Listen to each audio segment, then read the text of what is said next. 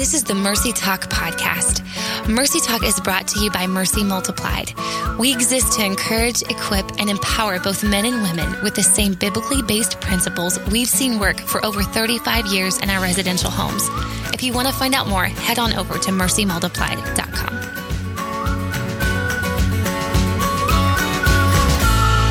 Well, hey everyone, welcome back to Mercy Talk. It is crazy to think that we are in the last week of April, and we are also in the last week of the series that we've been doing on treatment or transformation. And if you have not followed along, we encourage you to go back uh, to episode one, which is actually pretty cool because you will get to hear from Nancy herself, who wrote the book, just about uh, the inspiration behind it and the why, and also.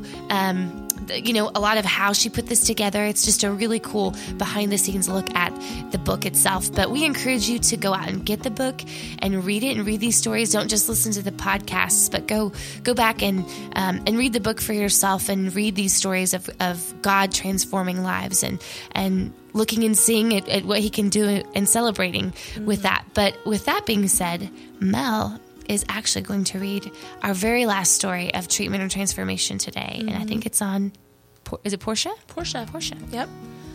And to be clear, I'm not. I'm not going to read it. Right. Sorry, would not be reading. here for like a really long time. And there's an audiobook. That's exactly of right. this very book. This is not NPR. yeah. So sorry. I will not read it because it has been read and recorded. But I will recap it for you all. Yes. Um, and so Portia's uh, her story actually starts with her being abandoned on the side of the road by her mom at the age of three. So that's where we're starting. Oh. Uh, now, it wasn't like um, abandonment for good, it was just abandonment for a few hours, which apparently was a trend in her life. Um, her mom uh, used drugs. Her father was in prison for grand theft auto. Um, and basically, the state eventually intervened in her story. And Portia was placed in foster care with her younger brother. Now, her first, her foster mom already had two children of her own, um, and really just seemed to single Portia out for punishments. She would deprive her of food. She would force her to stay up all night in the corner. Um, and one specific night, a female babysitter who was watching Portia sexually abused her, and you know, really just for her, I mean, that awakened a level of pain that she had had never really known or experienced. And to make matters worse, um, she began waking up um, multiple days um, to men sleeping in her bed. Um, before her sixth birthday, Portia. Um, thankfully was rescued from that foster care situation um, and she was adopted by her grandparents and was even thrown a welcome home party for uh, by her family and things really started to seemed like they were turning around. Um, but with her grandparents, you know, working really long hours, she was often left at home alone. And one day, some older male relatives stopped by the house and sexually abused her. And at the time, she was only seven years old. So we're only at seven years at this point, guys. Um, but she was really afraid that her grandma would just, you know, kind of crumble under the weight of of this um, information that she was abused um, by all of these people. And so she decided to keep the abuse to herself, and it continued on for years. Um, at times, she would lock herself in her room, she'd scratch herself till she bled, she'd rip out her hair. Um, and actually, she attempted suicide at the age of nine. Um, obviously, that suicide attempt failed, um, but eventually, she was able to really just reveal the depth of all of this abuse abuse to a counselor. And she was admitted to a hospital where she was prescribed medications that never seemed to really be able to get to the root of her pain because listen i'm not sitting here bashing medication because sometimes it's very needed but medication never gets to the root of someone's pain so Correct. two different things. Um, but anyway, one day when Portia was 15, um, she just she was uh, pouring out her heart to God. She cried for him to hear her voice and just see the pain that she had been carrying. And she just said to him, you know, like. God, I need peace of mind. I need you to talk to me. And this is what she testifies. She says that suddenly a warm sense of peace just came over her, and she sensed a voice telling her to go into the bathroom. And somehow she knew that that voice was trustworthy. And she walked over just to look into the mirror. And it was if she was seeing herself for the first time and she heard God say these words. She heard him say, I love you. You belong to me. You're my child. And those words impacted her at a deep place because, man, when you hear the Lord speak those words over you, something shifts in your heart. heart. And for her, that made those thoughts of suicide just flee. And, and she really sensed what it was like to be truly deeply loved. Mm-hmm. Um, so anyway, this eventually she she moved to Ohio uh, with a cousin where she began attending church and and slowly but surely experiencing what safe community was like, which was very important. But there was still so much healing, um, obviously that she needed to undergo. And so, at her pastor's recommendation, she applied to Mercy. And once she was here at Mercy, she really just embraced everything that Mercy had to give and offer, and that the Lord was doing in her life here. Um, I love this part of her story that she really especially loved her bed here at Mercy because it was the first one that she had not been violated in. Mm. Um, and as she specifically heard more about forgiveness, which, man, they when the young women are in our program, we walk through lots of different principles of healing, but a huge one is forgiveness. And when she started to learn more about that, she really started to have this longing to be, um, to forgive mm. and to be potentially reconciled with her parents. Now, we'll talk about this later because it's not always a good idea. But in her situation, um, Portia's father had gotten out of jail and he had made the decision to kind of turn his life around and to leave his past behind him. Um, and there was reconciliation that was able to happen between Portia and her dad. Uh, reconciliation with her mom was a little more difficult, but over time there were doors op- that were opened for a new relationship with her as well. Um, which really the one with her mom was, you know, she just is like this was this was one of the greatest miracles of life that I was able to reconcile with my mom. But um, so again, that's that's unique to her story that there was reconciliation that was able to happen with her parents. Um, we'll get into some of that later about how that's you know not always possible and not always safe. But um, for her, that was part of her story. And and now Portia continues to work as a house leader at a home um, with people who's suffer from various disabilities. She's financially stable for the first time in her life. And currently, she's writing a book to give to other people really the same tools uh, for finding freedom that she, uh, she experienced in her own life, which I just think is so cool. Um, and one of her goals at this point now is to graduate from college. Um, she's going, she's on the path to get a degree in communications. And, um, I think one of my favorite quotes of hers from the book is just that she says, Now, on the back end of all of this, everything about me has changed. My heart was broken at one point, but God created it to be loved and to love. And that is the life that I have now. So I love that testimony statement from her. Yeah. Yeah. So there's Portia's story. Yeah. And it's, you know, when you get into excuse me sorry guys um, when you get into a story like that and obviously all of the hurt and pain that she experienced at such a young mm. age you know and and one of the ways we talk about what we do is different i think as christians you know so you can be the best counselor in the world and we have some of the best counselors mm-hmm. um, but the piece of for- forgiveness mm-hmm. for being treated that way over and over and over and over again is only something that the Lord can do. Mm, yeah. And, you know, when we talk about this at Empower a lot, but you're right, there is a difference between forgiveness and reconciliation. But also, you know, a lot of people think that forgiveness is like, oh, so they did all these terrible things to me and now it's on me to forgive them, mm, as mm-hmm. if it mm-hmm. has really anything to do with the other person. Yep. And I think that if we can reframe that or shift our mind to a place of understanding that the Lord called us to forgive because he knows that is how we are blessed. Yep. That is how he can pour into us. That is how yeah. bitterness does not take over our lives. And at the end of the day, if she would have chosen unforgiveness, no one would have blamed yeah. that, but she also would not be living free. Mm-hmm, it mm-hmm. would forever, when we function in unforgiveness, the thing that happened to you, what that person did, whoever that person is, will forever be tied to your heart. Mm-hmm. And we almost in, make an agreement with a soul tie in a way. Yeah. That I'm not going to forgive them and that they never go away if you don't. Yeah. And the thing is, is that the Lord is so gentle in helping us through that. And, and it's not, it's a place of obedience because it's for us to be blessed, not for you to give up one more thing. Mm-hmm. You know, and I think mm-hmm. that's how the enemy tricks us is like, you know, they did all that and you're the one, you're, you know, I'm the one that has to do this. I'm the mm-hmm. one that has to. And I just really, if you have those thoughts, you know, just kind of pursuing the Lord and, and talking through that in the ways that He can just bring such peace Yeah. and freedom in it. And she's such a great example of that.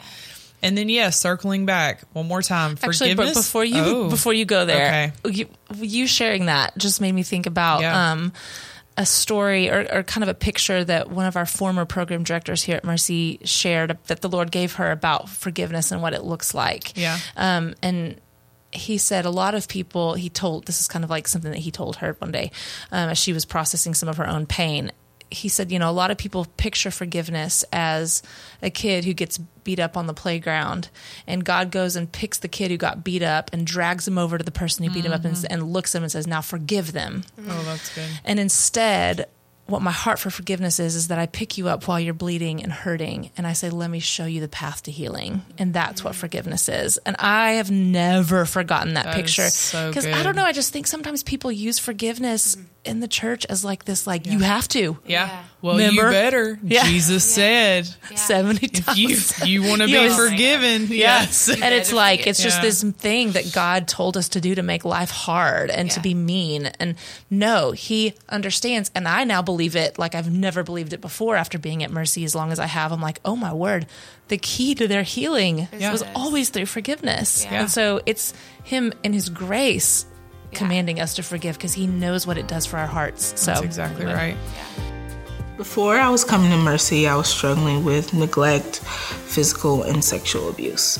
I think someone should apply to Mercy because it is a place of peace, it is a place of worship and love, and you find a strength within yourself that you never knew you had.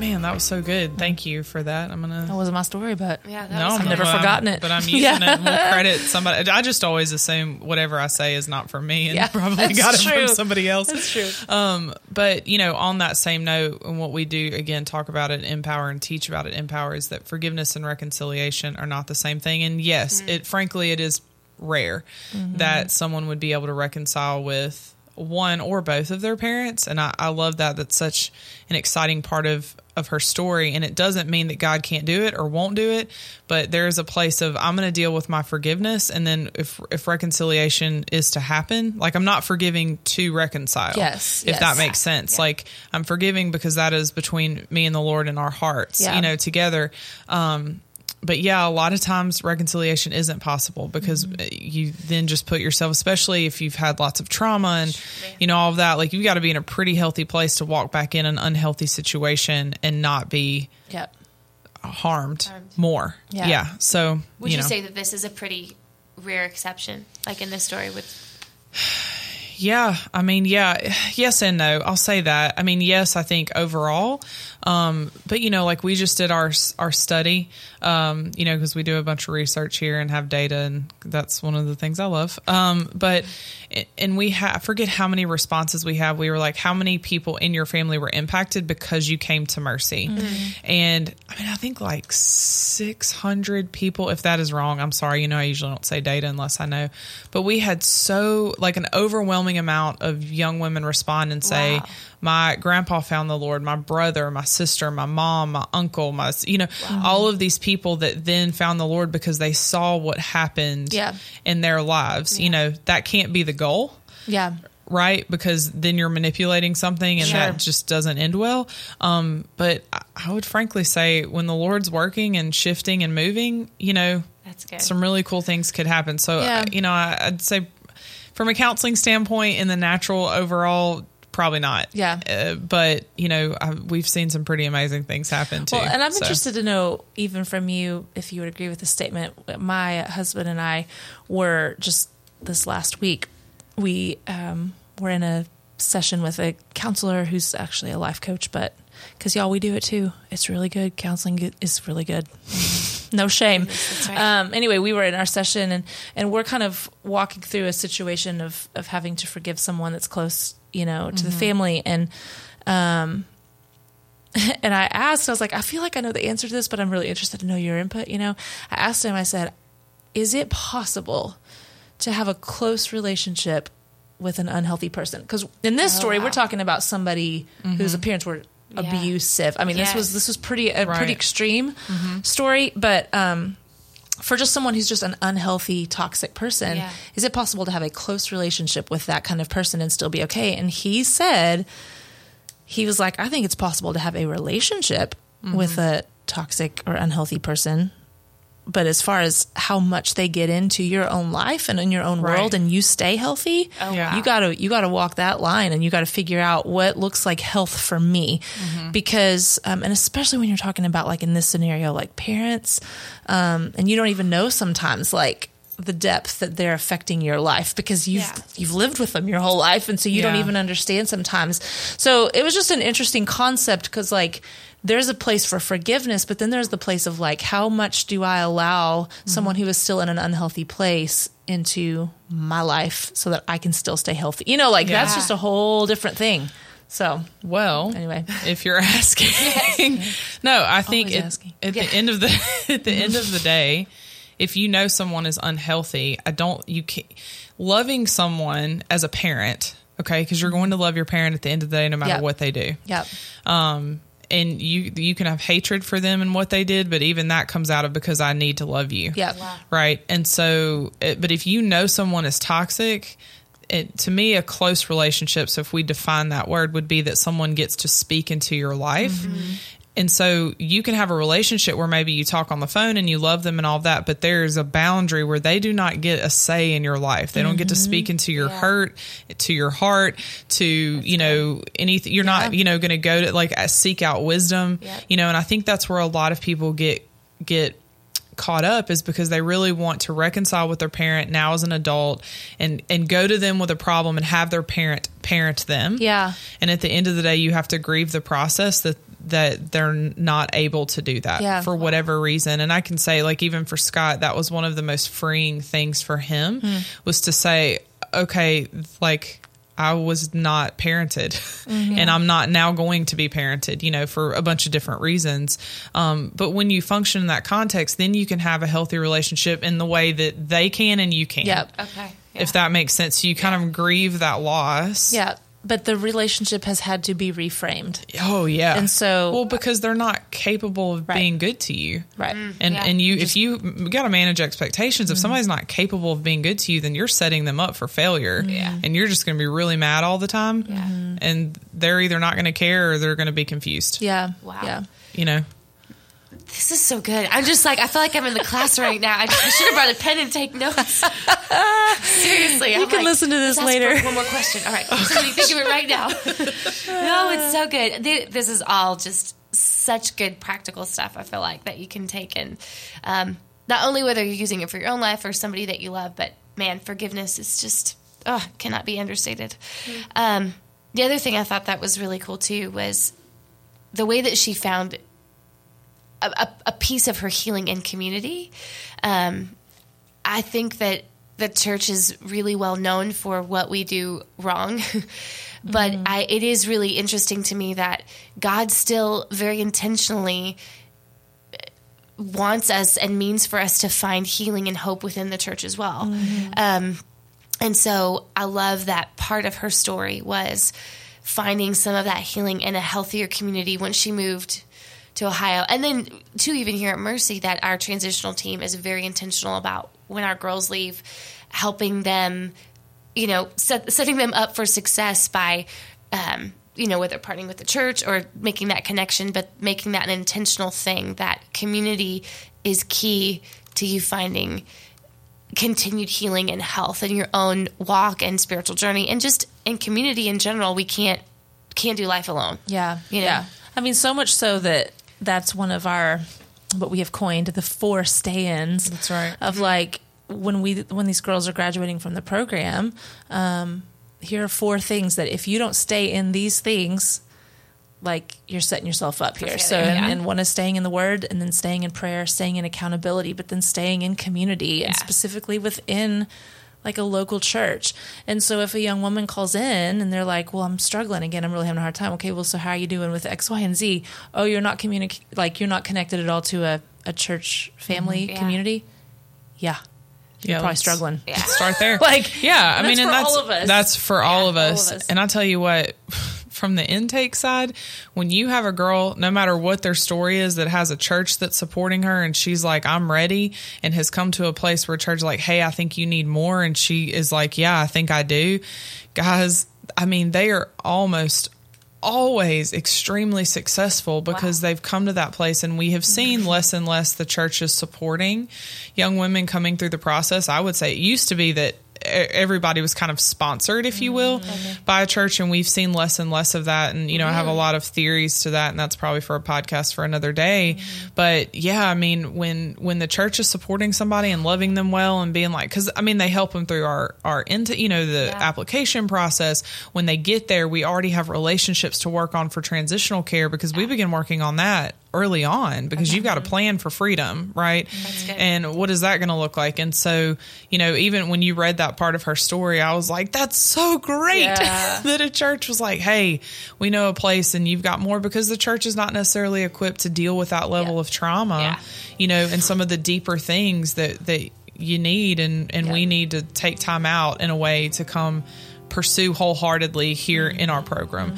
Um, and obviously, it can happen outside of these walls too, but there is a lot of stuff that I think we accept now that um, it just as a church that we could be like, oh, you know what? She needs more, and that's okay. And yeah. let's let's tell you about a place that. Yeah you know, we can walk you through. Ooh, this just made me so excited about where we're headed. oh, you just sang series. it. I like I'm it. so excited. I'm going to sing about yeah. it. Um, Do it. We. This is like a impromptu, I guess, teaser for kind of where we're headed in our next series over the next couple of months because we're going to start talking some about like some of the issues that. Um, the church could maybe use a little bit of encouragement on how oh, to best oh. respond. I didn't um, even know about this. We're all finding out together. For you as well. But, but you know, uh, one of the things that Rachel and I've been talking about is like there's these things out there that are kind of like just stigmas in our society that mm-hmm. that people who deal with or struggle with these things they get a mark of disgrace or the church just doesn't. Maybe maybe talk it's not even it. a disgrace thing. It's just as much as the church is like I don't know what to do with this thing, yeah. so I'm not even going to talk about it or yeah. or you know anyway we want to talk a lot about not just like the local church, but believers, the yeah. body of Christ. What? How do we best respond to these things? Yeah. Um, and I'm man, I'm pumped about it. So y'all just even what you guys just shared just made me really excited about where we're headed in the next few weeks. So, yeah. That's well. I am very excited. I cannot yeah, wait to find out more details. Um, so, on that note, this actually wraps up our series on treatment or transformation. And as we mentioned, um, we just covered a few of the stories. And what we did is, you know, if this is the first one you listen to, we just kind of pulled out different themes. Um, so, reading the book will be a, a, blessing to you, and it will not be as if you just heard it all. Right. Um, yeah. And then we do, I think, word on the street audiobook is is I'm a say I don't know how you find audiobooks. I guess on the internet. Audible. On Audible, you find them on Audible. I don't do so, audiobooks either. I know. That's I why I'm like, looking around. Like, like the only way I can read a book. I read paper. Yeah, that's it. I read paper books. I do sometimes on my phone. Anyhow, yeah, you can get the audio audiobook on Audible, Audible, and then the paper book on Amazon or on our website. Yeah. So so get that and do mm-hmm. that thing. And um, anyway, but we're wrapping up the series, and thank you guys for for joining us and uh, being with us. And I am now super excited for what is next. so, yep. See so this then. is Brooke, Melanie, and Rachel, and we will see you next time on Mercy Talk. We're so glad you joined us today. We'd love for you to head on over to iTunes and leave us a review. You can also find previous episodes there. Mercy Multiplied is a non-profit organization completely funded by our donors. We're incredibly grateful and couldn't do what we do without them. If you want to find out more how you can partner with us financially, head over to mercymultiplied.com.